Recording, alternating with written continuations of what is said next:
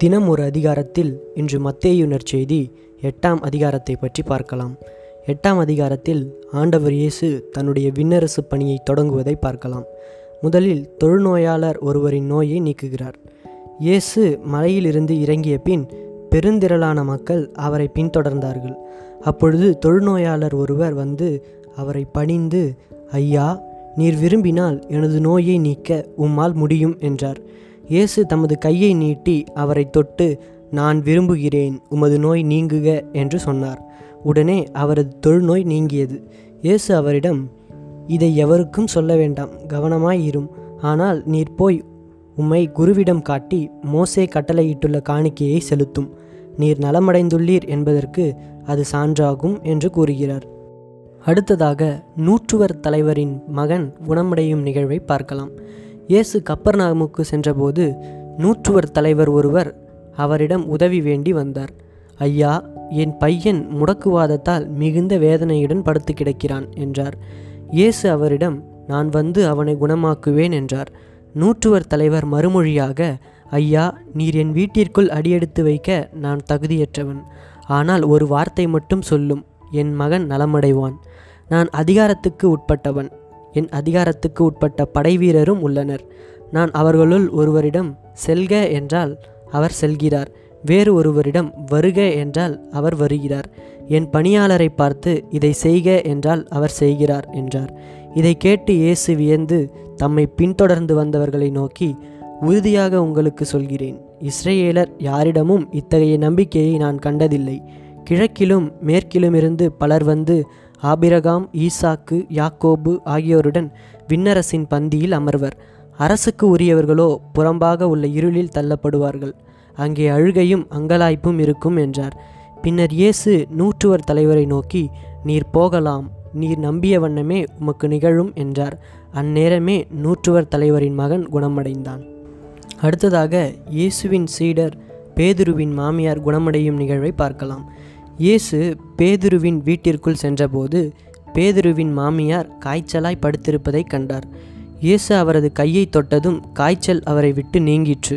அவரும் எழுந்து இயேசுவுக்கு பணிவிடை செய்தார். பேய் பிடித்த பலரை மாலை வேளையில் இயேசுவிடம் கொண்டு வந்தனர். அவர் ஒரு வார்த்தை சொல்ல அசுத்த ஆவிகள் ஓடிப்போயின. மேலும் எல்லா நோயாளர்களையும் அவர் குணமாக்கினார். இவ்வாறு அவர் நம் பிணிகளை தாங்கிக் கொண்டார். நம் துன்பங்களை சுமந்து கொண்டார் என்று பழைய ஏற்பாட்டில் இறைவாக்கினர் இசாயா உரைத்தது நிறைவேறியிருந்தது. இவ்வாறு இயேசு தன்னிடம் நம்பிக்கை கொண்ட அனைவரின் நோய்களையும் நீக்கி அவர்களுக்கு சுகமளித்தார்.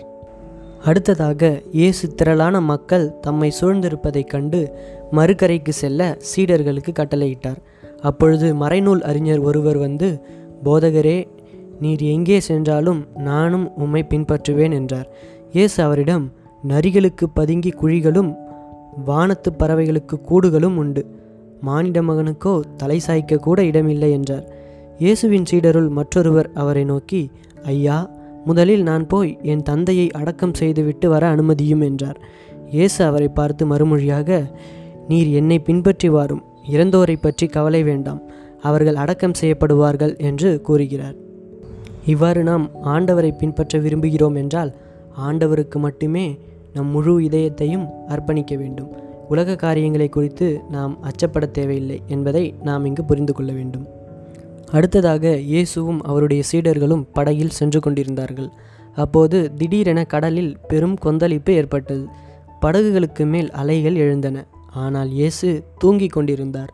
சீடர்கள் அவரிடம் வந்து ஆண்டவரே காப்பாற்றும் சாகப் போகிறோம் என்று சொல்லி அவரை எழுப்பினார்கள்.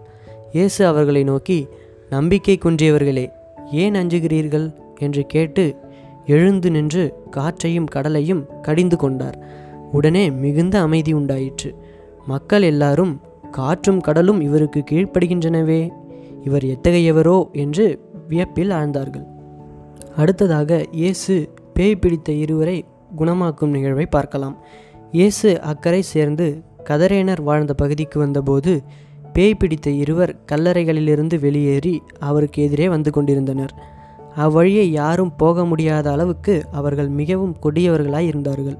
அவர்கள் இறைமகனே உமக்கு இங்கு என்ன வேலை? குறித்த காலம் வரும் முன்னே எங்களை வதைக்கவா இங்கே வந்தீர்? என்று கத்தினார்கள். அவர்களிடமிருந்து சற்று தொலைவில் பன்றிகள் பெருங்கூட்டமாய் மேய்ந்து கொண்டிருந்தன. பேய்கள் அவரிடம் நீர் எங்களை ஓட்டுவதாயிருந்தால் அப்பன்றி கூட்டத்திற்குள் எங்களை அனுப்பும் என்று வேண்டிக் கொண்டன. அவர் அவற்றிடம் போங்கள் என்றார். அவை வெளியேறி பன்றிகளுக்குள் புகுந்தன. உடனே அக்கூட்டம் முழுவதும் செங்குத்து பாறைகளிலிருந்து கடலில் பாய்ந்து நீரில் விழுந்து மடிந்தன. பன்றிகளை மேய்ந்து கொண்டிருந்தவர்கள் ஓடிப்போனார்கள் அவர்கள் நகருக்குள் சென்று பேய் பிடித்தவர்களை பற்றிய செய்தியையும் நடந்த அனைத்தையுமே அறிவித்தார்கள். உடனே நகரினர் அனைவரும் இயேசுவுக்கு எதிர்கொண்டு வந்து அவரை கண்டு தங்கள் பகுதியை விட்டு அகலுமாறு வேண்டிக் கொண்டார்கள். இதுவரை பார்த்த நிகழ்வுகள் எல்லாம் மத்தேயு நற்செய்தி எட்டாம் அதிகாரத்தில் சொல்லப்பட்டுள்ளது. இதன் தொடர்ச்சியாக நாளை மத்தேயு நற்செய்தி ஒன்பதாம் அதிகாரத்தை பற்றி பார்க்கலாம்.